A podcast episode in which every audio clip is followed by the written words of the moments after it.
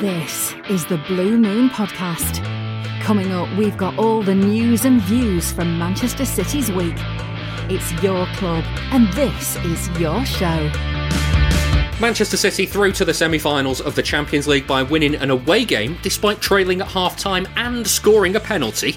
The name must practically be on the trophy at this stage, mustn't it? Uh, but if you thought this week was going to be tense, then it's not going to get any calmer as it's PSG in the next round. But before that, it's an FA Cup semi final with Chelsea and the League Cup final with Tottenham. If you get any moments to relax over the next couple of weeks, then you'd better take them. Welcome to this week's Blue Moon podcast, where we're going to reflect on the events in that Champions League win over Borussia Dortmund and prepare for the trip to Wembley this weekend. Liam Twomey will join us to give us insight into Chelsea, and we'll be speaking to a couple of the My Old Man Said fellas to learn more about Aston Villa, and Howard Hockin is on the show later on too. So let's crack on. I'm David Mooney, and I'm joined this week by the Manchester Evening News' Simon Bajkowski. Hello. And City fan and One Football's Dan Burke. Hello. Uh, Dan, let's start with uh, with you for that uh, Champions League semi-final. Uh, uh, well, no, uh, they're into the semi-final. They've not won the semi-final yet. Getting a bit ahead of myself there. Um, how are you feeling? Feeling great, yeah, yeah. It was it was a strange game for me. It was you know it was very frantic and, and panicked to begin with from City. I thought even before Dortmund scored, and it, it took them a little while to settle, and, and my nerves were, were, jangling a little bit, like I'm, I'm sure everyone else's were. Um, I mean, at half time I was really concerned, which which is unlike me. Um, I'm usually pretty positive, pretty confident in these games that, that City will, will find a way. Um, but it reminded me so much of the the United game a few weeks ago and um, Spurs away earlier in the season when I thought all the way through those games at one 0 like surely we'll score, surely we'll we'll get a goal here. And then we lost both games 2 0, didn't we? so I think we got a bit lucky with, with Emre Can's stupidity for the for the penalty. And um, and as soon as we got that away goal, I just felt totally relaxed because we had that insurance policy then. Um, I knew that Dortmund would need to score two to knock us out or, or one more to take it to, to extra time. Um, Kevin De Bruyne had that chance at 1 1, and I was thinking to myself then, oh, if that had gone in, it would have been game over. And then from the resulting corner, Foden spanked that one in. And uh, yeah, you could, you could see what the win meant to the team um, with the goal celebrations.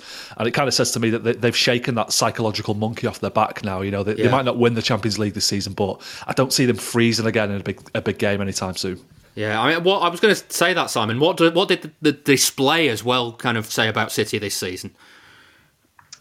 It, it showed that they're a cohesive team and they're solid and they don't collapse or you know they don't make, turn one mistake into two. Um, I was I was slightly more calm than Dan during the game. I thought they were okay. Um, good goal from Dortmund, but um, you know City weren't the best defensively, but they were better.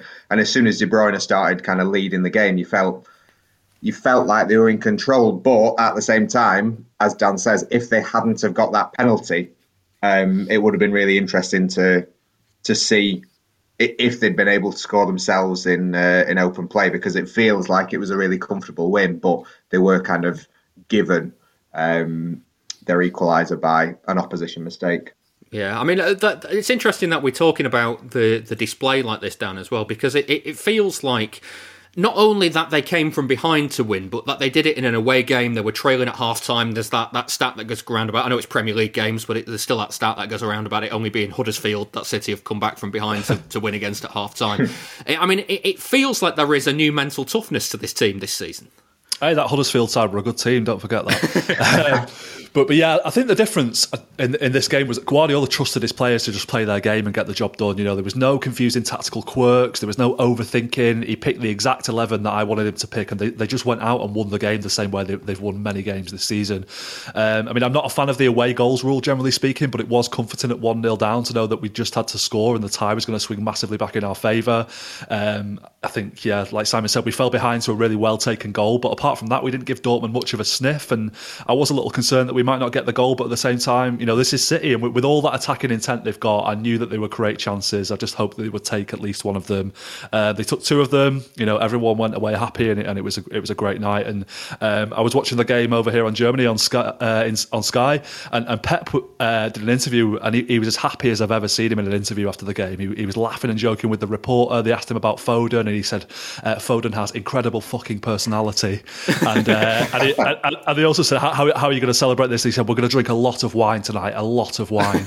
so it was just everyone was just buzzing, weren't they? Because it just feels like they've kind of um, they've arrived now finally. Yeah. I, I, mean, even if they don't win the Champions League this season, Simon, as, as Dan said earlier, it, it does feel like they've had a little bit of a breakthrough here. Yeah, I think so. Um, and because if they'd lost, it wouldn't necessarily have been like, oh, they're, they're not mentally tough, but it would have been impossible for them not to have it characterized as that. Sort of the longer it goes on, you just get associated with it. Um, but, you know, 16 wins away in a row in all competitions is just incredible. And, you know, maybe they have been helped by the fact that uh, there's been no crowds in games. Uh, you know, I think Pep said they might not have won 4 1 at Anfield had there been a crowd in at 1 1 after 70 minutes. But also, I don't think you can sort of forget that it's really hard for the players at the minute with all the COVID restrictions and, and whatever. It's not fun for them going to away games and staying in hotels and not being able to leave the hotels and, you know, getting swabs up the nose every day and things like that. So, you know, it, has been tough and they've all come together as a group and they they're pretty unstoppable. Yeah, and I mean it's it's like that for everybody as well. So it's like it's it's yeah it's the same uh, same everywhere else. Um, I mean let's let's touch on Phil Foden because uh, all the talk done beforehand uh, always it felt a lot about Erling Haaland uh, in in the build up. Then Bellingham scored and it was all about Bellingham. But the, when you when you look down over the uh, uh, over the two legs of this game, Phil Foden was the standout player on both teams. Yeah, yeah. I mean, everything about Foden's story is a dream come true for us as fans. I think you know he's a kid from Stockport. He, used to be the ball boy. He came through the academy. He's blossomed into a world class player, and now he scored the winner in a Champions League quarter final and, and, ran over to the manager to celebrate. I mean, that is all I ever wanted from football in a nutshell, really. And and, it, and the great thing is that his City career has only really just begun. Um, so yeah, it, it, was a it was a magnificent performance from him. He's a, he's a brilliant young player. I'm so glad that he's our player. Um, I, I think we also have to say about Jude Bellingham, by the way what a player he is. Yeah. I mean, to be that good and that mature at 17 years old is frightening. I don't think Foden was that good at 17, to be honest. Um, so I'm really interested to see how, how he develops. I think it's really good for the England team, and I, I would love to think that we might uh, one day try and buy him from Dortmund because I think he's got everything already. He's amazing. Yeah. What? Uh, just quickly though, Dan, what did you think of the uh, the tweet that appeared on Foden's social media at K Mbappe? Are you ready? uh, well, apparently he didn't tweet it himself, did he? He's, he's got one of these companies who, who does his social media for him, and they, they were quite unhappy about that. I mean, I don't know. I don't, I don't really care too much about these, it's these things. Fun, isn't it? It's just a bit yeah, of fun. I mean, I don't really use use Twitter for for sort of these uh, sort of brand building exercises that, that players use them for. Um, I saw an interesting tweet from Gary Neville earlier, actually, where he was saying that like. Um, players should control their own social media. They should control their own message. They should, you know, get their own personality across and, and not hire these these companies to, to do it for them. And I'm inclined, I'm inclined to agree with him. Actually, I think I would rather see the real Phil Foden tweeting after a game than some, uh, you know, marketing execs in Canary Wharf or whatever. Yeah. What, uh, what, what do you make of uh, Foden's performance, Simon? He was, I mean, he was the the one to watch, wasn't he? And uh, you know, the, the, talk again of, of Haaland and Bellingham. He just kind of quietly got on with the job, and suddenly is the star of the show. Yeah, he's just great, and he. I think he's probably going to be the natural successor to De Bruyne. Really, um, he's kind of influencing games in the same way. Like when City needs something to happen, he makes something happen. And I, you know, I find it amazing when people criticise him, like like in the first leg, for like, oh, you know, missing a few shots, and it's like, yeah, but he's he's created everything. Like he may not have taken everything, but he he has done literally everything um, that that was good about the team. And you know, De Bruyne was really good in the first half, um, in the second leg, and then Foden kind of took over um, for the second half. It, it is it really is a, a joy to to watch him. Um, and you know, every City fan will be over the moon to see a homegrown lad come forward, and and it was just really really really nice to see the goal last night but then also the celebration with with Guardiola because you know they've been they've been through a lot together um, in their short time together and it, it, it's not been without criticism shall we, shall we say. But um, I think you know last night you saw a player who's at the top of his game so far with a lot more to come and uh, and a manager at the top of his game as well Yeah, it's uh, it's interesting as well, Simon. You think back. Uh, I mean, it's it's it's literally twelve months, maybe maybe thirteen months ago, that we're all sitting talking about. Uh, oh, you know, it's it's great that Guardiola started him in the League Cup final, but is he ready for two games on the bounce? Because he wasn't great against United in the game after. You know, and then you know you're talking twelve months on, and look, you can't imagine a City side without him right now.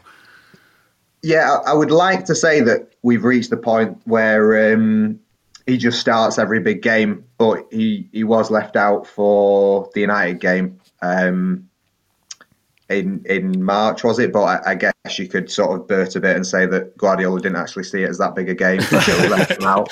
But um, yeah, you know, you, you wouldn't leave him out of, of any big game now between now and the rest of the season because he just makes things happen. Yeah, well, Dan, you mentioned it before about uh, City's equalising goal. Uh, there was a little bit of luck in, in the way that Emre Can uh, defended that cross. Um, uh, do you get any of the controversy over the penalty? Like, his arm was in an unnatural position. It has to be a penalty, doesn't it? Yeah, I mean, as a general rule of thumb, this is far from uh, the the sort of official uh, law of the game. But I think if it looks like a clear handball from the first angle you see on TV in real time, then it's a handball for me. And his argument was that it hit his head first, and I think there is a bit of confusion over whether that uh, therefore means that it shouldn't have been a handball. But I think it would have hit his arm regardless of, uh, of whether it hit his head or not, wouldn't it? And he, he sort of led with his arm in that weird way. Uh, he's he's an absolute idiot, I think, as a footballer. I think he's not he's not a terrible footballer on the ball, but he makes some stupid decisions. He made a stupid decision for, for our goal, I think, in the first uh, our first goal in the first leg, and, and, nearly gave a penalty away in the first leg as well. And I think uh, the Dortmund fans I know were a bit concerned about him um, doing something stupid again in the second leg, and, and so it proved. So yeah, it was it was a handball for me. I, I have no uh, complaints about that at all. Well, I can clear it up uh, because the laws of the game say uh, it's an offence if a player touches the ball with their hand or arm when the hand or arm has made their body unnaturally bigger. The hand or arm is above or beyond the shoulder level unless the player deliberately plays the ball, which then touches their hand or arm. So that's where the confusion's coming in because the, the, what he's saying is I deliberately played it with my head and then it's touched my arm. But the arm's made his body unnaturally bigger, so that's why yeah. it's a penalty in the end. Um, exactly. I mean, the interesting thing, Simon, is is that you'd look back at, at City's uh, previous quarterfinals under Guardiola and the and, and the um, last sixteen tie uh, against uh, Monaco in that first season. You look at, at, the way that, that City played in those games. They played well in patches, but they had moments where where they just did not get the rub of the green. Do you feel that this performance against Dortmund was almost uh, uh, uh, no matter what happens in this game, we are going to win it? If we get lucky, then great. If we don't get lucky, we're not going to let it affect us. Yeah, I, I think um, the the constant battle with Guardiola is to kind of limit external factors as much as possible and make sure that everything comes down to sort of the players on the pitch and you know not down to referees or whatever. But you've got to accept that in the Champions League, um, you need big decisions to to go your way. Like over a 38 game season, things will probably even out. Um, but in the Champions League, two games, whatever, uh, you just need the decisions to go your way. And a lot of decisions have gone against City, and uh, this this time against Dortmund, they've gone with them. I, I mean, I, I, feel like the Dortmund coach after the game in his press conference summed it up pretty well by saying that um, you know City deserved to win both games, but they did have um, some decisions go in their favour. I'm like Dan. I don't think it was. Uh, I don't think there was any debate over the penalty, but equally there was no debate over uh, Bellingham's disallowed goal in the first leg. Yeah. Um, let's touch on uh, a couple of the positions as well because uh, Riyad Mahrez has uh, very quietly, I think, Dan, become undroppable at the moment.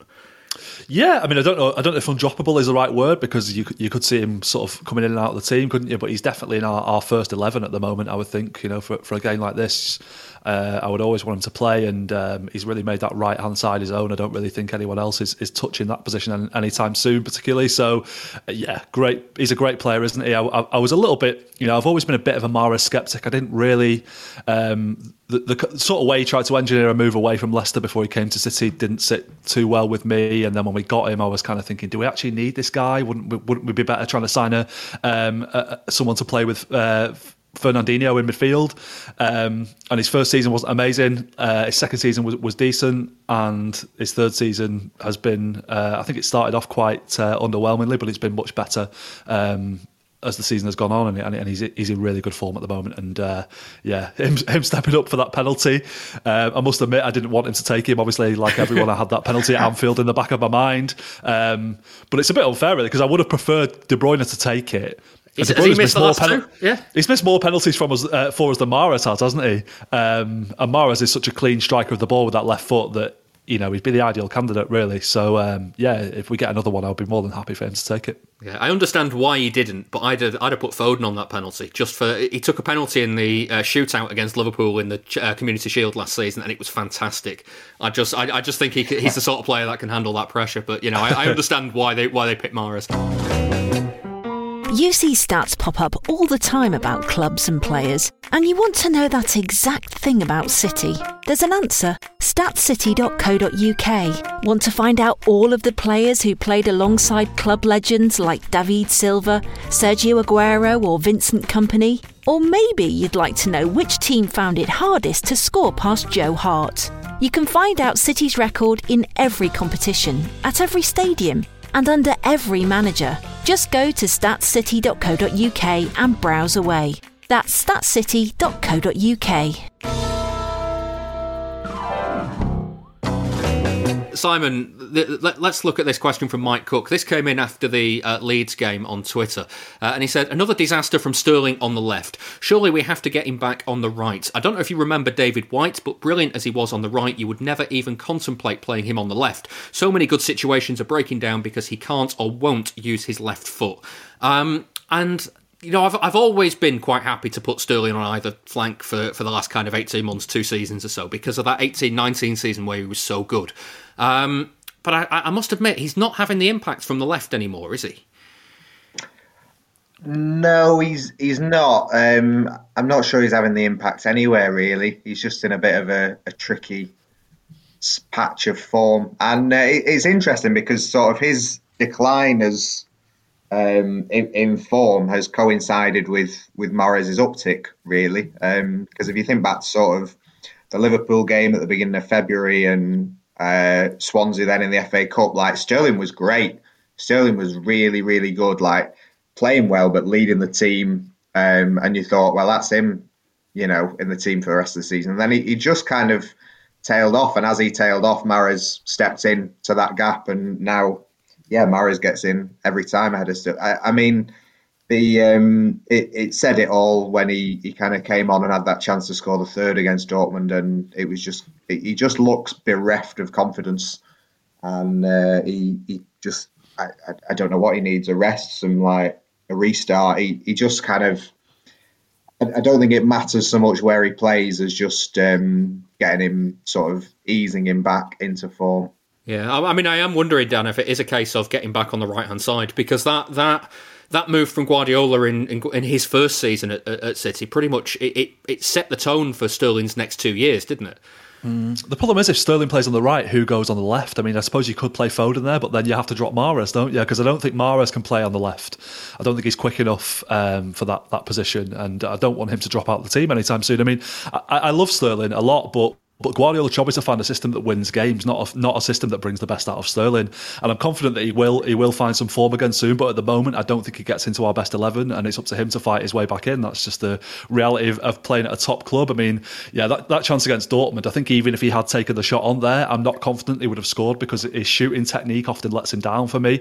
And um, if I was him, I'd be a bit concerned about my spot in the England squad this summer, you know, because he, he's fallen out of form at a really unfortunate time. Um, I don't think it's anybody's fault though. He's just a victim of circumstance, really, like Simon said. I don't know if he's missing a goal scorer as well. You know, like he's always had hmm. Sergio Aguero, who will guarantee be the top scorer, and he's been trying to fight that, and he's been getting closer and closer. And this season, you sort of said, "Go on then," because Aguero's not fit, so you know all yours to get top scorer. But I don't like Guardiola doesn't like him as a central striker. I'm not sure he is. I'm not sure it brings the best out of him having sort of no competition to to be top scorer. I, I think maybe he just works best as sort of the the one that you're not focusing on. Yeah. Um, one final question for this week, Simon. Um, does the display and uh, the result in Dortmund vindicate Guardiola's selection against Leeds? No, no, nothing to do with Leeds. Irrelevant. um, yeah, I, I, perhaps in the sense that it allowed them to sort of be um, sort of full on give give the full energy for 90 minutes against Dortmund having rested against Leeds but I you know I, I just I, I lose my mind at the idea that City who have knocked out one of the best teams in Europe in Dortmund um, you know not doing great in the Bundesliga but showed over the two legs they are a really good team um, are suddenly going to surrender an 11 point lead to a Manchester United side that have showed that they are not one of the best teams in Europe season.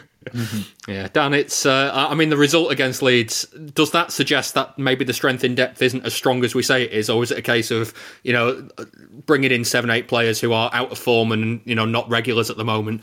It just disrupts the rhythm too much? Uh, I don't know. I, am glad we're not dedicating much time to talking about the Leeds game today because I think it's quite symbolic of how meaningless it was in the grand scheme of things. Really, I mean, we, I mean, we could easily have won or drawn that game. When you look at the chances we created and, and you look at the stats, and it suggests that we were a bit unlucky. I mean, Leeds played really well, especially with ten men. But I think um, you know City have done enough this season to mean we can look at this game and say it wasn't the result we wanted, but it wasn't an awful performance either. Um, you know, we're still going to win the league. I'm happy to go on record and say say that for sure. That I've, I've got no doubt about that. Um, and if you look at the fixture list now, there isn't much margin for error. I think he'll probably rotate again for that Crystal Palace away game that's sandwiched between the two Champions League semi-final legs, and uh, and hopefully this time, if he does, the the second string will will get the win because yeah, they, they, weren't they weren't bad against Leeds. I didn't think. I think and I think I totally agree with Sam Lee that um, rotating was the right idea, whether we we'd won or lost at Dortmund. It was it was the right thing to do. I think back to that um, that Atalanta Champions League game last season when he played Ederson, and we didn't need to win, and Ederson got injured and then missed the trip to Anfield a few days later. I mean, I would still argue that was a really cost decision, uh, costly decision from Pep. So um, I'm glad to see that he appears to have learned from his mistake. Yeah.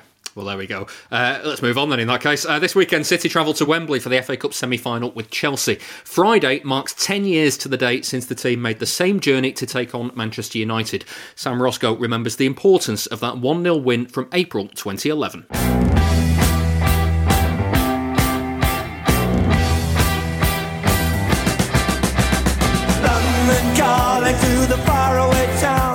This weekend's match will be Pep Guardiola's fourth FA Cup semi final in five seasons.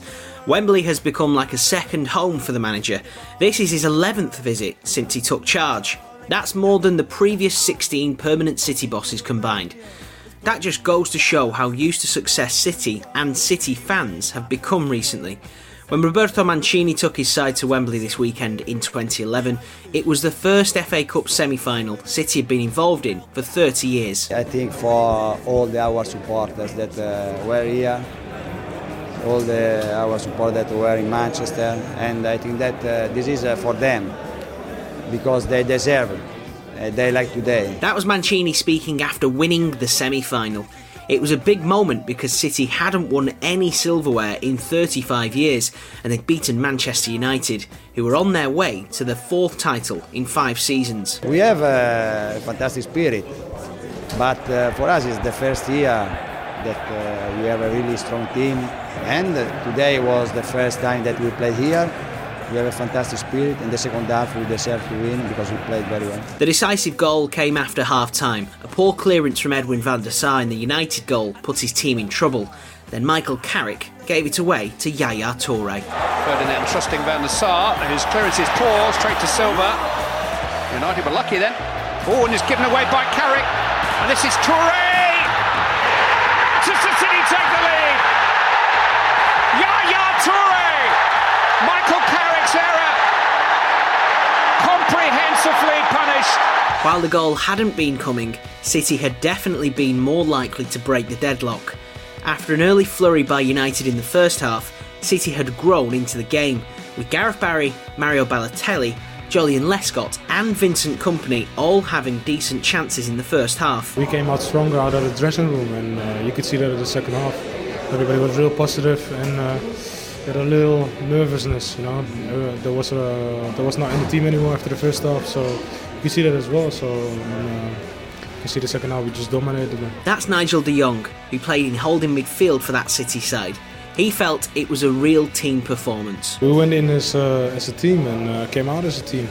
You know, um, you just had to believe in yourself and just keep uh, keep on fighting and uh, keep on playing football. And everybody uh, just took the, each other by the hand and said like this is the last opportunity for the, today, the last 45 minutes. And you could see that as well today. United had a glorious chance to put City under pressure at the start. So when Joe Hart made a wonderful save in a one-on-one with Dimitar Berbatov, and when the striker then missed an open goal, there was a sense it might have been City's day. Joleon Lescott was in the City defence. In the past, obviously, we played well at Old Trafford this season, but we were, I was unlucky that we didn't get the result. Um, today, we probably started off a bit poor. Um, Partey, a, a, tremendous save, and that probably settled us down a bit. And then, obviously, we were a looking before that, but again, I think um, overall we deserve the win. The game finished with another fantastic save by Joe Hart, who touched a deflected free kick onto the bar. Nigel de Jong explained after how that United team were good at scoring late on, so it was an impressive display from City to keep playing to the end. You need 90 minutes for it, obvious, and uh, you know against United it's never it's never a uh, done game. You know, uh, they came uh, back against us in the last minute, so it's not 90, it's 95 today as well again. So you always have to keep your focus. But obvious when you miss that chance, yeah, okay, that gives us uh, the belief that there was more in it. There was just enough time for Paul Scholes to be sent off for a bad challenge on Pablo Zabaleta, and tempers were fraught at full time as Mario Balotelli caused anger in the United camp with his celebrations. That, though, probably showed how important the victory was. United had put an end to City's trophy hopes in the League Cup the year before, but they hadn't been able to do it in the FA Cup after City had gone away and regrouped. We didn't know it at the time, but that was the moment the changing of the guard started in Manchester. Every day I'm shuffling.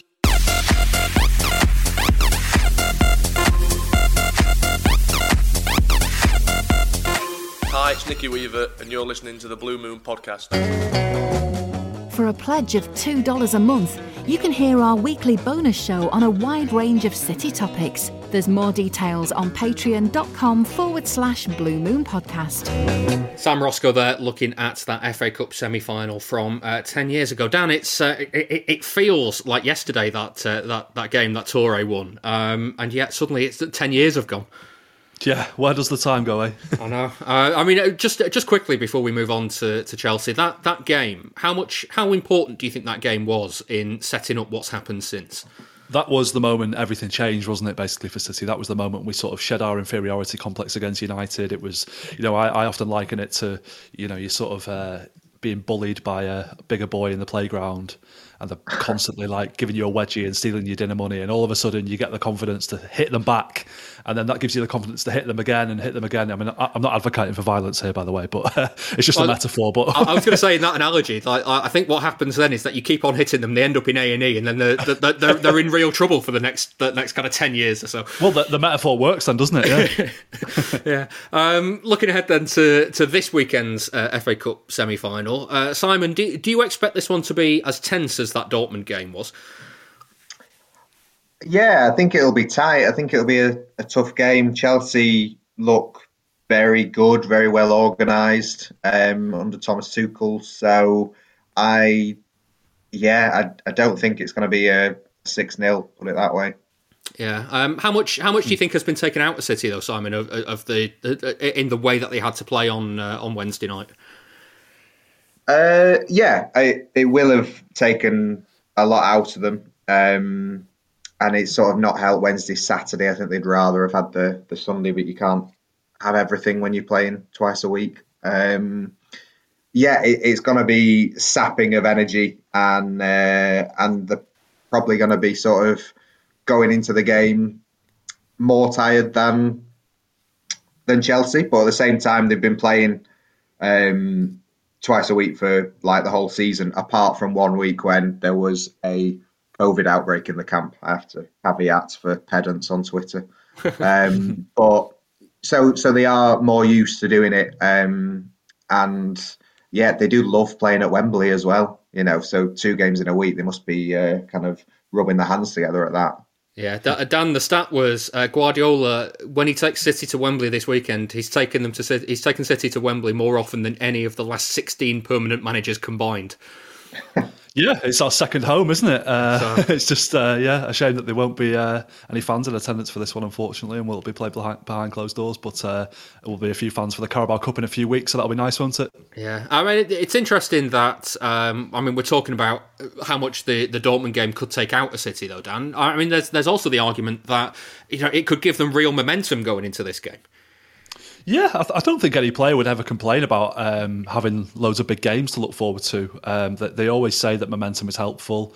Um, they always say that they they like the challenge and they like to sort of you know check them off and, and move on to the next one. So, uh, so yeah, hopefully that'll be the case. I mean, Chelsea played in the Champions League this week as well. All right, they've had an extra 24 hours rest. Um, they didn't have a good result against Porto. Uh, well, the, the, result was good overall. The, the, the, they lost the game on the night, which was um, a little bit surprising because I thought they would probably ease, ease through that one quite easily. Did, so, did you see the goal they conceded though? It was amazing, wasn't it? yeah. I was going to say, I, I, I mean, fair's fair.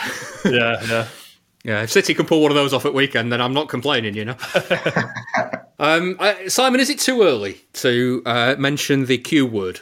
No, no, absolutely not. We're we're all about the quadruple. Uh, not you know, don't go overboard, but at the same time, like um, it's two games in the FA Cup, one game in the Carabao, four in the Premier League, and three in the Champions League. So you know, win win on Saturday, and they're in single figures.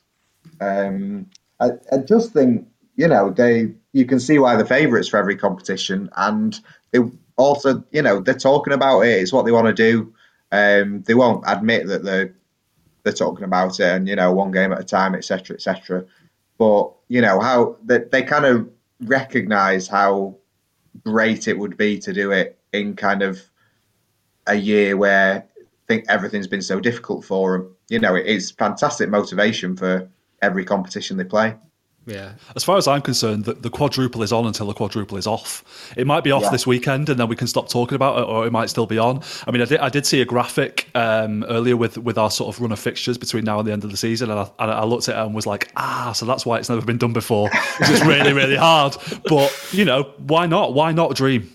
Yeah, I mean, I, I found it interesting. Uh, Dan, you have got this because uh, obviously living out in Germany, but uh, there was a point that uh, a lot of fans on Twitter got got quite angry about on the uh, BT Sport coverage of uh, City against Dortmund, where it, I, it, was almost as if to say that that if City failed in the attempt to overturn the deficit at half time, then the quadruple dreams would be over, and that would make this season a failure. And I was like, guys, there's a reason it's never been done before, you know. It's funny. I was thinking sort of during the Dortmund game when we were one 0 down, and I was feeling pretty pessimistic about our chances of turning it around. I was I was sort of thinking, are City actually that good, or has this season been a bit, been a bit of a freak season where where you know, I mean, United are the second best team in the league, which sort of tells you that the Premier League isn't a very high standard this year, does it? So. Um, you know those doubts creeps in, and, and, now we've won the game. I'm starting to think, yeah, we're the best team in the world again. So we'll we'll see what the, the next few weeks have in store, I guess. Uh, to get the Chelsea perspective uh, on this game, I've been speaking to Liam Twomey, who is the Chelsea correspondent with The Athletic and part of the Straight Outta Cobham podcast team. I started by asking him what's changed under Thomas Tuchel. Yeah, I think there's a sense of real momentum, um, momentum that hasn't been disrupted by that f- really freakish collapse against West Brom, uh, as it as it might have done, you know, in in, in previous in previous months. Um, that, that there's a real belief in the plan that Tuchel has put in place for this team, the, ta- the tactical system that he's implemented since coming in in January. And uh, and they've grown in confidence, particularly defensively, and and that is really the strength of this Chelsea team now, which is pretty amazing to think about when when you consider just how vulnerable you know they were th- throughout Frank Lampard's tenure. You know, for all their ability going forward, they were too easy to score against, too easy to counter attack and now those those things are um, the hardest things to do against Chelsea. And and Tuchel, when he came in, pledged to make this team a team that no one wanted to play against, and I think he's already succeeded in that. Although clearly there there are still strides to be made um, in the final third. Yeah, I mean it's it's interesting looking at, at the form of these two teams because when when City went to Stamford Bridge in at the start of January, City hadn't started that that kind of um, or hadn't really got into that run of wins that they put together this season.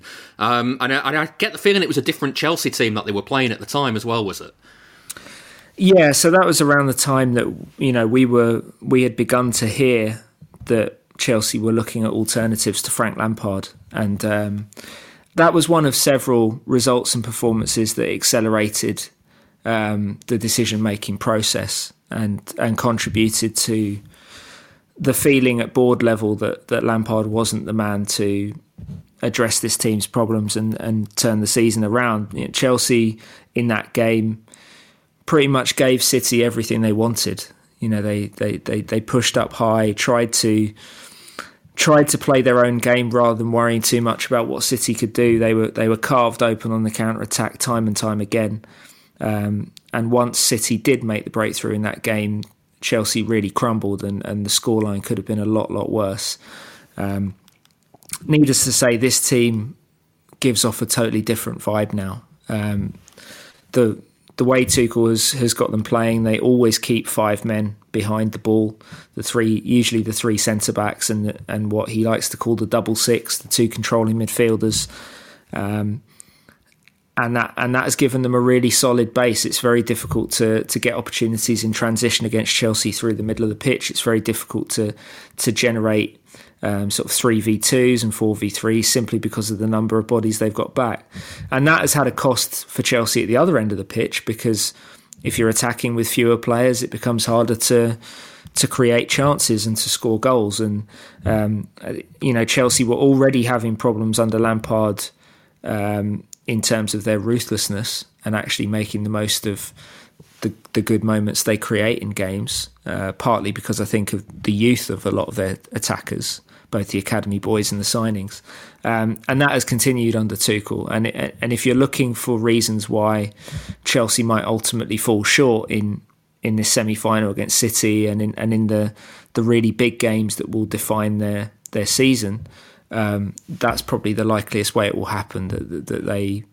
you know will miss the, the key chances in close games and, and just get edged out. Do you feel it, it, it's likely to be a tight game in that sense as well? Given, I mean, City uh, obviously have the, the, the, tie with Dortmund in the in the run up to it. It's been it's been quite a week for City, and it's been quite a week for Chelsea getting to the the uh, the semi-finals of the Champions League as well. Um, you can kind of sense two teams that might be quite happy for this to be a tight game. Yeah, I think so, and I think there is enough recovery time um, for both of them to to Saturday to make sure that they can be as close to full strength and full health as you could reasonably expect at this point in the season. I mean, Chelsea are going to be without Mateo Kovacic, which is a significant blow, um, particularly when you're talking about facing a team like City who are so good at pressing and asking difficult questions of you on the ball.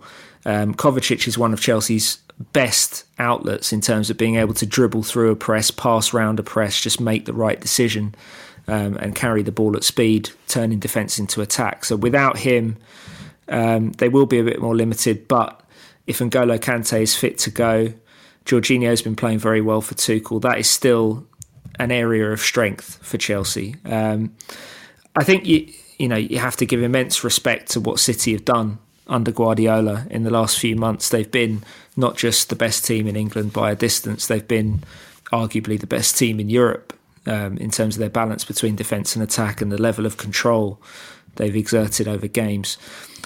In a lot of ways, I think this is a clash of quite similar styles. Um, in two teams that like to have the ball, like to defend with the ball, press out of possession, um, and haven't really given much away in terms of in terms of chances. So, if you know things continue in that vein, it will inevitably be a close game. It will be it, will be a close game, probably decided on pretty fine margins. And in that in that kind of game, Chelsea will have, I would argue, probably more than a puncher's chance, purely because of the you know the the defence that they have and the talent, the individual talent that they have in the attacking third of the pitch that that could produce something at any moment just looking at, uh, at, the squad of players that Chelsea have got available to them, um, who's who who is likely to do the damage against City that we maybe don't know about? Because obviously we, we have seen the headlines about Timo Werner and, and, and whether he's settling in or not. Who is who's who are the players that are likely to cause City trouble? Yeah, this is a really interesting one because I think throughout this whole season, no single attacker has really um, staked their claim in this Chelsea squad and made a compelling case to have the attacking unit built around them. You know, Lampard had to rotate a lot in, in an attempt to try and find the best combination. Um, Tuchel has done the same, and, and both of them also mix things up depending on the nature of the opponent. Um, I think against Crystal Palace, we saw Chelsea's best attacking performance under Tuchel. They were much more fluid, much more combination play, um, and I think a lot of that was down to Kai Havertz leading the line, making traditional centre forward runs, but also dropping deep to to do the kind of false nine stuff as well. Um, and so I think if, if he leads the line, um, I think Chelsea's attack will have more dimensions to it and more possible ways to to hurt City. Um, but in terms of the most dangerous individual player, and with the caveat that he's not necessarily guaranteed to start, um, I would say that on current form, it's probably Christian Pulisic.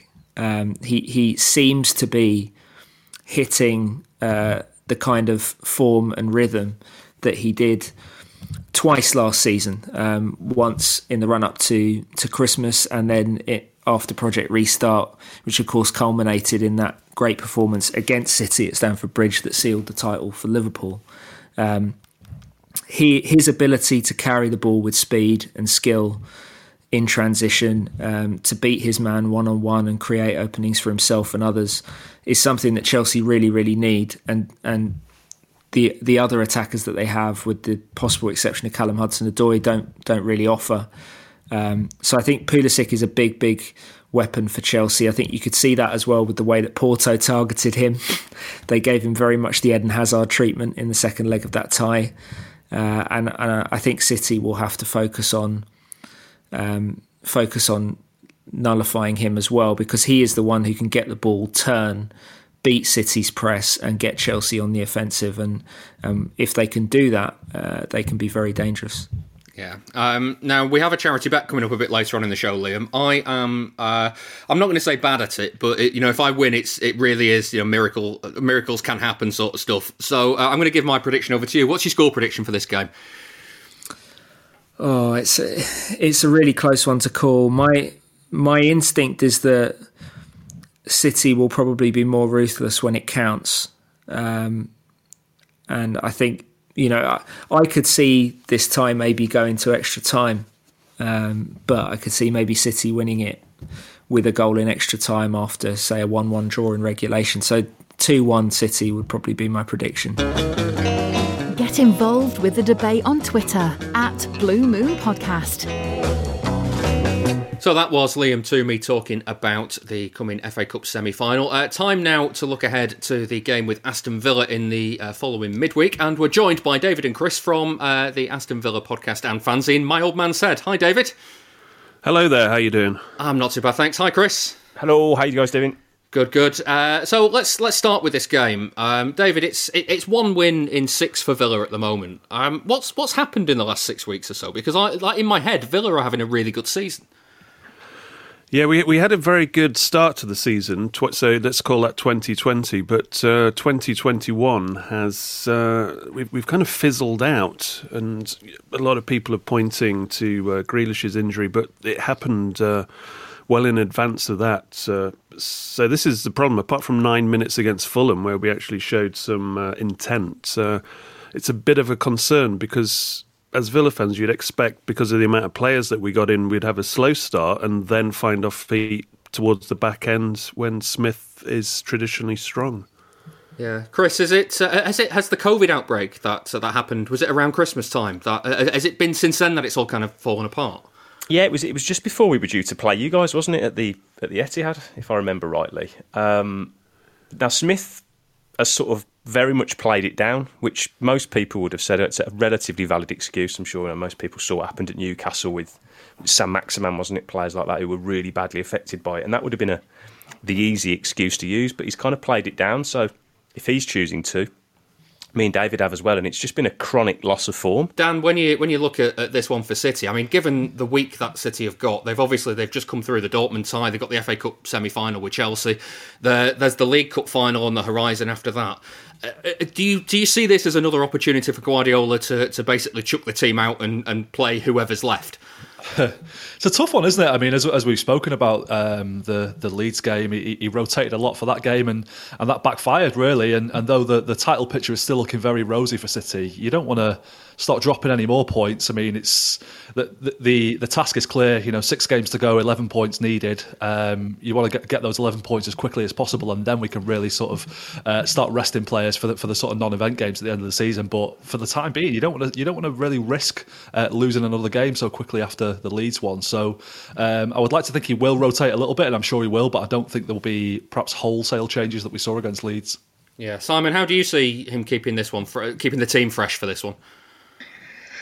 I mean, I think that there might be wholesale changes, um, just because kind of no disrespect to Villa, but when you've got Chelsea Cup semi final, Tottenham Cup final, and PSG Champions League semi, Villa is kind of the obvious one to to rest up a few players. But um, Guardiola was was quite irked by the criticism that he got after the Leeds game, so that may uh, mean that there are a few less changes, but uh, uh, you'd certainly be be wanting to wrap up the likes of Kevin De Bruyne, I would think.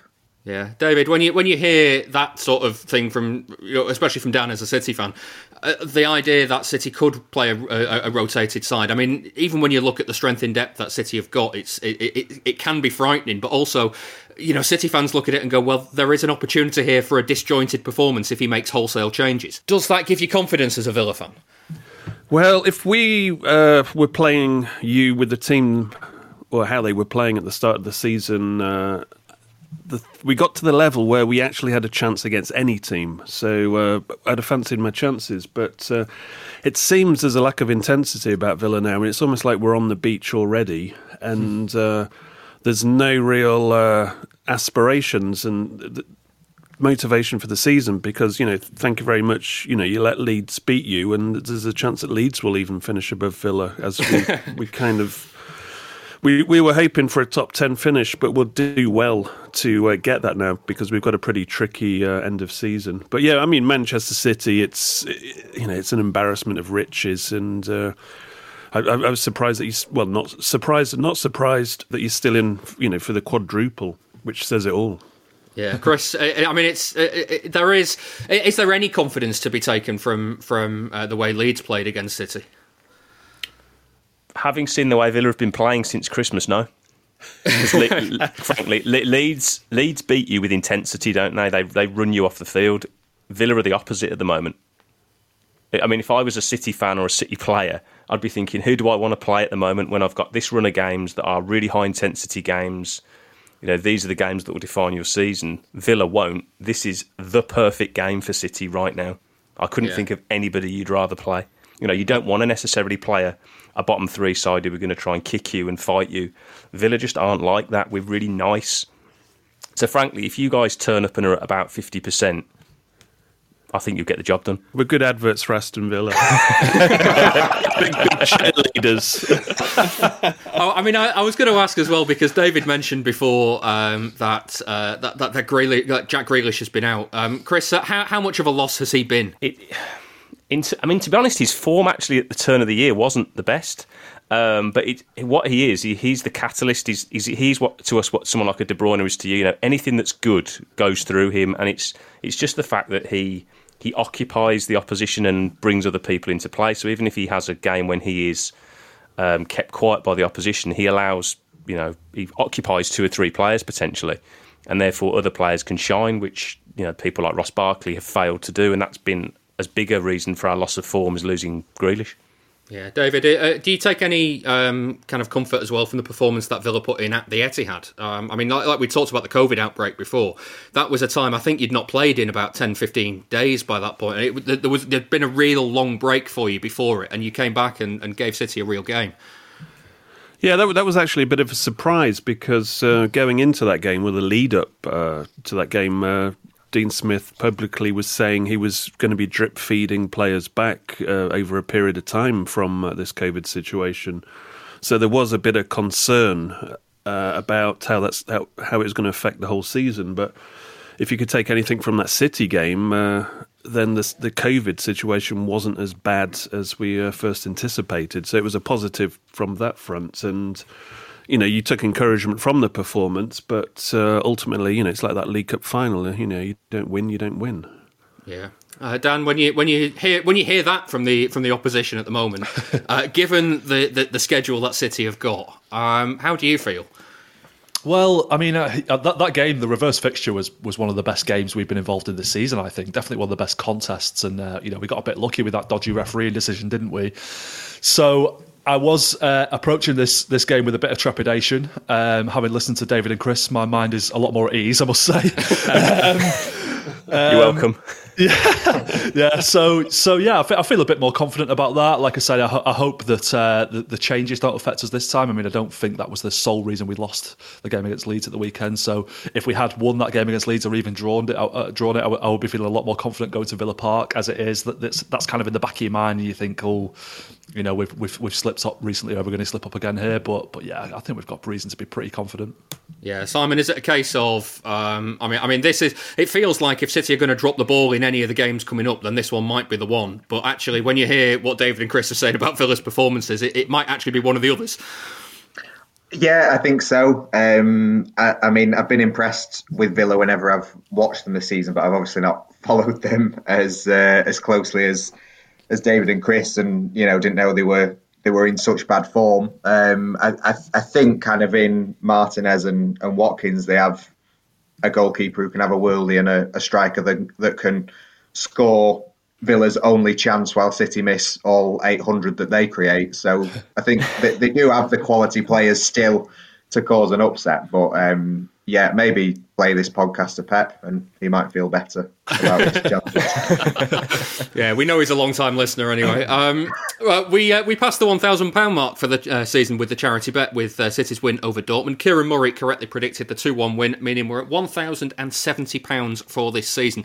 That's also our second best ever season on the charity bet. So uh, well done, everyone.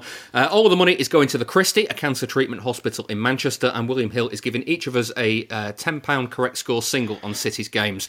going to start with that Chelsea game. we heard earlier on that Liam went for a one-all draw in ninety minutes. That's five to one and fifty pounds if he's right.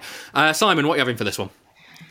I will have 2 1 to Manchester City, please. Uh, 2 1 in 90 minutes is uh, 7 to 1 and £70. Dan, what's your uh, 90 minute score? I fancy nil nil. Really?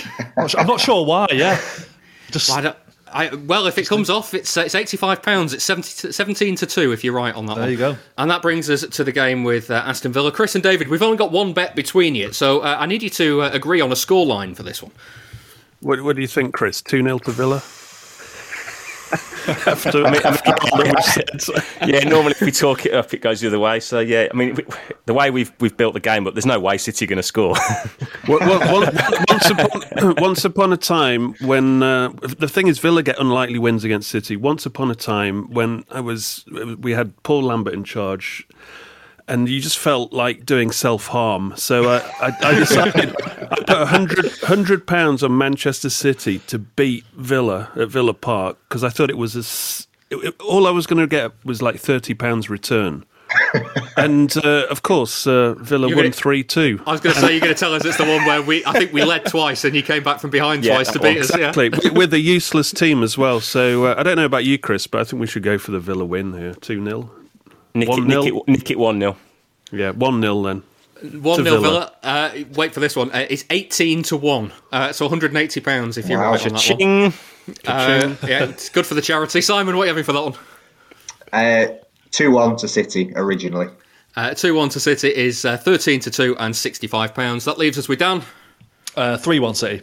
Uh, that's nine to one and ninety pounds if you're right. Remember, you've got to be 18 or over to gamble. Prices can change, and for more on responsible gambling, have a look at begambleaware.org. Uh, David and Chris from uh, My Old Man says, thank you very much for uh, for joining us today. Pleasure. Not a problem. And uh, good luck with your quadruple. Fingers crossed. Thank you very much, guys. Take care. Cheers. Bye now. So, time now to hear from Howard Hockin. He's asking why City fans can't relax into the success that they've had over the last decade.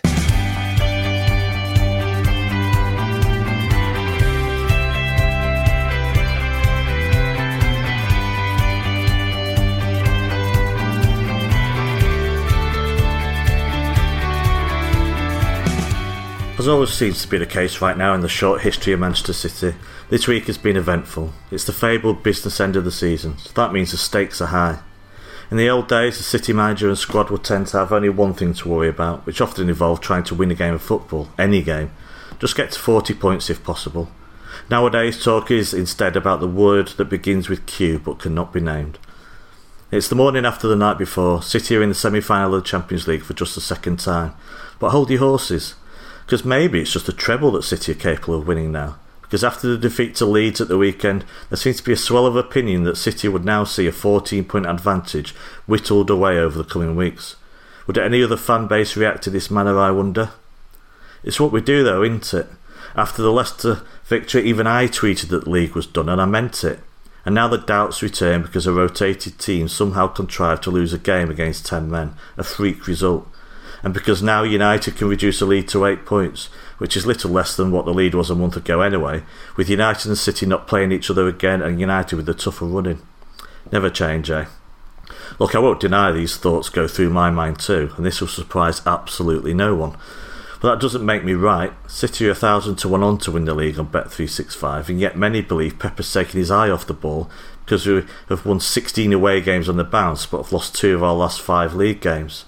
Maybe they will be proved right, and I'll have to turn my internet off for the whole summer. I do understand such thoughts as they've inhabited my brain for most of my life. We seem as a fan base to struggle, some of us that is, certainly not all of us, to fully believe in our side however many games or trophies it wins. We always think the good times could come to an end in a heartbeat. After all, when Borussia Dortmund took the lead on Wednesday night, I could see only one outcome. City would have numerous chances, score no goals, Dortmund would score two from their only two shots on target, VAR would screw us over too. The reality, of course, was something rather different, and there was a reason Dortmund were big outsiders to qualify in the night. Because bookmakers don't carry 30 years or more of angst around on their shoulders and can look at things with far more clarity. The way the season has progressed in the league also provides clues as to why many got a bit jittery after the weekend's defeat. In December, we would have snapped your arm off to be top by any distance come mid April, but then there was a 21 match winning run, and once City went 10 points clear, our expectations shifted significantly. Now there was a demand, and I include myself in this, that City not only win the league, but stretch the league, or at least maintain it, and get the league wrapped up as soon as possible.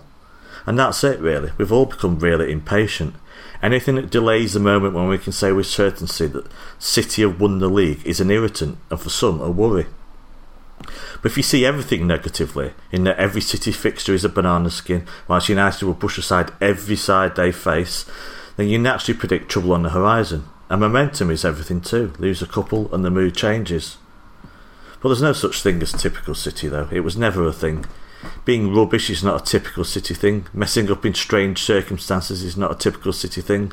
It's just a thing football teams do sometimes. There are numerous other football clubs, even if we look just pre 2008, that messed up as much as City, if not more, across much of their history.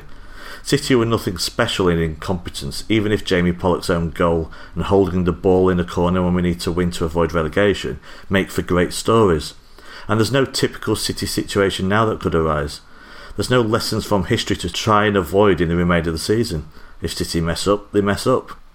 This team, this manager, and those that preceded them won 14 on the bounce to win a league title, scored two in injury time to win a title, won 198 points over two seasons, won multiple cups, hell, they even somehow have won six penalty shootouts in a row. And against Dortmund, they not only showed they have mettle and something special within the squad, but they came from behind at half time to win, putting that particular elephant in the room firmly to bed. The chances of them crumbling in a title race after losing two games in five months, whilst United win 11 on the bounce, having previously never won more than four in a row, is of course minuscule. But rest assured, if it does happen, I am giving up on football. Fact is, maybe, that none of this assault on all trophies available would be possible without Pep taking the risks he did at the weekend. Perhaps he was wrong to do so against Leeds, it's easy to judge with hindsight. He took similar line-up risks against West Ham and Fulham and got away with it. But with only Sergio Aguero injured currently, and there's nothing anyone can do about that sadly, then to keep this squad this fit and fresh as the world comes around us and other teams see players dropping like flies, it's near miraculous. There had to be risks taken. If you can't do it when 11 or 14 points clear, delete as applicable, then when can you do it? Pep could not win with the Leeds team sheet. If he'd played a stronger side, he would have been slated too, especially if Kevin De Bruyne had hobbled off the pitch at some point.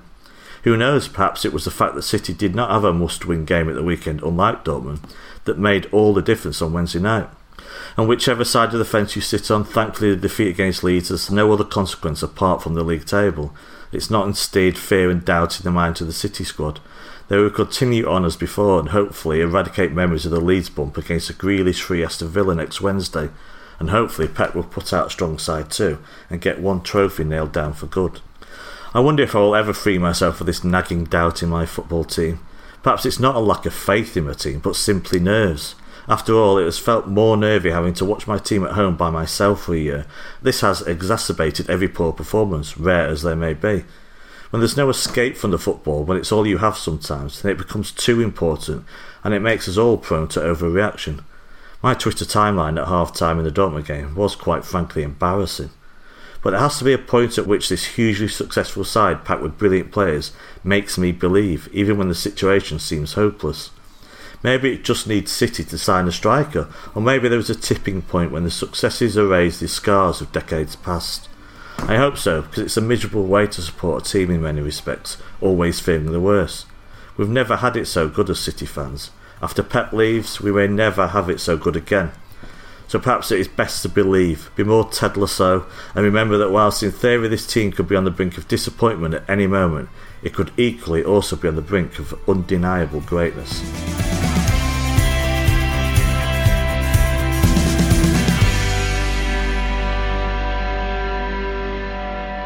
Hi, my name is Uwe Rösler, former Manchester City player. You listen to the Blue Moon podcast.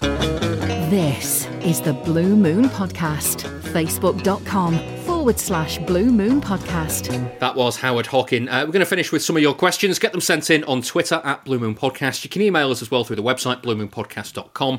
Uh, we have a story on our Instagram page as well. Just search for Blue Moon Podcast. There is an ask box on the uh, on the story on there. Uh, get your questions in that way. Uh, first up, Paul Blacklock on Twitter asks City have a good track record on extending contracts of key players. What about Zinchenko? He is key and a genuine utility player who City need to hold on to.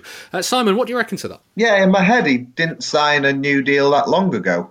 Um, I think it was the start of start of last season he signed a new deal. So um, he, has got a few years left. Um, I mean, there may be. It's never a bad thing to tie someone down to a new deal. So uh, you know they may they may look to do so, and, I, and I'm sure he would be kind of open to a new deal. But at the same time, there are probably more pressing priorities with sort of John Stones, Raheem Sterling, Foden um, that you would want to uh, to sort out a contract extension for them more often. And um, with sort of the annual report that that came out, I, th- I, think if City can avoid putting their wage bill up unnecessarily, they uh, they would take that option. Yeah, Dan, I'm, I'm I've got a little bit of a confession to make with Zinchenko um, because I I really like him, and I think, I, and I'm really, really pleased that he's kind of carved out a niche for him at City, a niche for himself at City. That that almost means he can't really move away from City anymore, because like, like he, he's not going to be bought as, a, as an attacking midfielder for another team, and they're not going to look at him and go, "He's a left back." So he's kind of he's kind of stuck in at City. Do you know what I mean? Yeah, I mean, he played in midfield against Leeds, didn't he, and didn't do brilliantly well there. Um, so I think left back is, is his position now. I think the thing with Zinchenko, I love him as well. I'm really I'm really pleased with the way he's made it work for himself at City, and I think he's very reliable, very consistent. I just wonder um, if he's always on a bit of thin ice at City, if they're always sort of looking to upgrade on, on his position. I think you know maybe they will go in for a left back finally in the summer. Maybe they'll move Mendy on and sign someone to compete with Zinchenko. And I do think they they are sometimes lacking a, a, a good quality attacking kind of wing back style fullback. You know, you look at the Dortmund game. There was lots of times I think when Zinchenko got the ball in wide areas and his delivery wasn't great. It, that's not really his game, you know, whipping crosses into the box. And I wonder if we'd be even more dangerous if we had a play like that. I certainly hope Zinchenko stays around as this kind of utility player. Um, and, and, does uh, have a, have a career at City because because I, cause I really like him, but I don't think he's uh, you know worthy of being considered like an undroppable anytime soon. Really, yeah, he's nearly scored a belter against Dortmund though. To be fair, that's true. Yeah, yeah, yeah. So uh, yeah, you never know. Uh, Base Force on Instagram uh, says, "Do we need a Fernandinho replacement? And if yes, who would it be? Uh, any ideas, Dan?" Uh, that's an interesting question because I mean, you look at the amount of games that Fernandinho has played this season, and you would suggest that we probably don't need to replace him because who can you realistically buy that is going to come in and be a bit part player? Because Rodri is the that's his position, isn't it? You know, I know he, he's not hugely popular with the City fans. I think he's growing in popularity a little bit. Um, so they've got Claudio Gomes in the in the in the youth setup who who could come through and, and be the the sort of replacement for Fernandinho. If I was making the decision at City, I'd be maybe having a cheeky word in Sergio Busquets here and saying, "Do you fancy coming over to the Premier League for a couple of years, not playing that much, but just being, you know, because Guardiola brought him through at Barcelona and was the making of him really. So it'd be great to see those two work together again. So uh, yeah, that would be my choice. Busquets, just get get it done. Yeah, well, fair enough. Uh, Simon, uh, Greg Hunt on Patreon uh, messaged in to say, uh, It seems like the whole Messi stuff is now dead in the water. Did we really need a player in his position, or were we just in for him because he's Messi and he may have been available? Uh, speaking of the Barcelona link, what uh, is is that one? Is that has that ship now sailed? Do you think? Uh, I wouldn't say so yet. Um, I would say n- neither that the ship has sailed nor that it is dead in the water. I don't have another kind of analogy to come up with for that. um, the game is on, maybe. Um, it, it, it's on until it's off. Um, I, I, did we need a player in his position? Well, yes. Um, I mean, City have sort of d- did their best in the two legs against um, Dortmund to show Haaland that they still could do with a clinical striker who will bag loads of goals, and uh, and Messi would would do that as well. Um, I think there is a lot of sort of brand appeal because it, would be a huge coup for the City Football Group um, as well, and you know would would bring in a lot of money for them uh, through that. But it, it's just one of those opportunities, isn't it? Like if if Messi becomes available and you've got the money to buy him, do you turn him down? No, no, you don't, um, because he's the best player in the world. So like you know it, it, stick him in at left back if you like, or I can't, or right can't knock Zinchenko out like that, mate. I'm sorry. Well, he, he, he can be Zinchenko's competition, um, but you know he's um, he, he's just such a good player. Um, like stating the absolute obvious that um, that yeah, of course they're going to be interested if he's available. Yeah. Uh, final question, Dan, uh, for, comes from Ben Inman on Twitter, who says, Am I the only one who gets annoyed when Guardiola says we have no history in Europe? We shouldn't judge City's history on how many trophies we've won, and even if we did, we won the European Cup Winners' Cup in 1970. What do you reckon? Uh, yeah, I don't get annoyed by that personally. I mean, we have no history in the uh, the European Cup, really, do we? Uh, uh history of, of success. Um, you know, uh, we we didn't qualify for the Champions League uh, until 2011, and yeah, it's funny. There was that stat doing the rounds earlier this week where they were saying that Chelsea now have the most semi-final appearances by English teams in the Champions League, and I think like Liverpool have got five um, Champions League semi-final appearances, but obviously they've won the European Cup six times, so it's just a bit of a Champions League era nonsense. Yeah. Like like football was invented in 1993 kind of thing.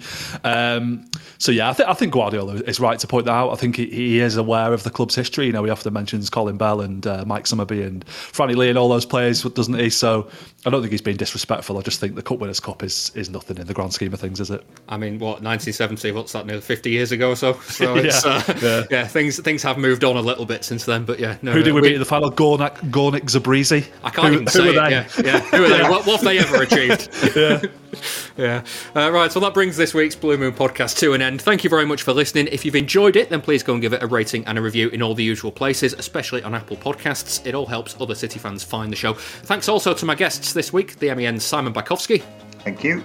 And One Football's Dan Burke. Thank you very much. Uh, if you'd like to listen to some extra stuff, then we have a bonus podcast for anyone backing on any of our Patreon tiers. This week it's about the players who have played for both City and Aston Villa in the Premier League era, and all the details are on patreon.com forward slash Blue Moon Podcast. You'll also get ad free versions of the main show each week if you sign up to that too. I'll be back next week to reflect on the FA Cup semi final and look ahead to the League Cup final, so I'll see you then.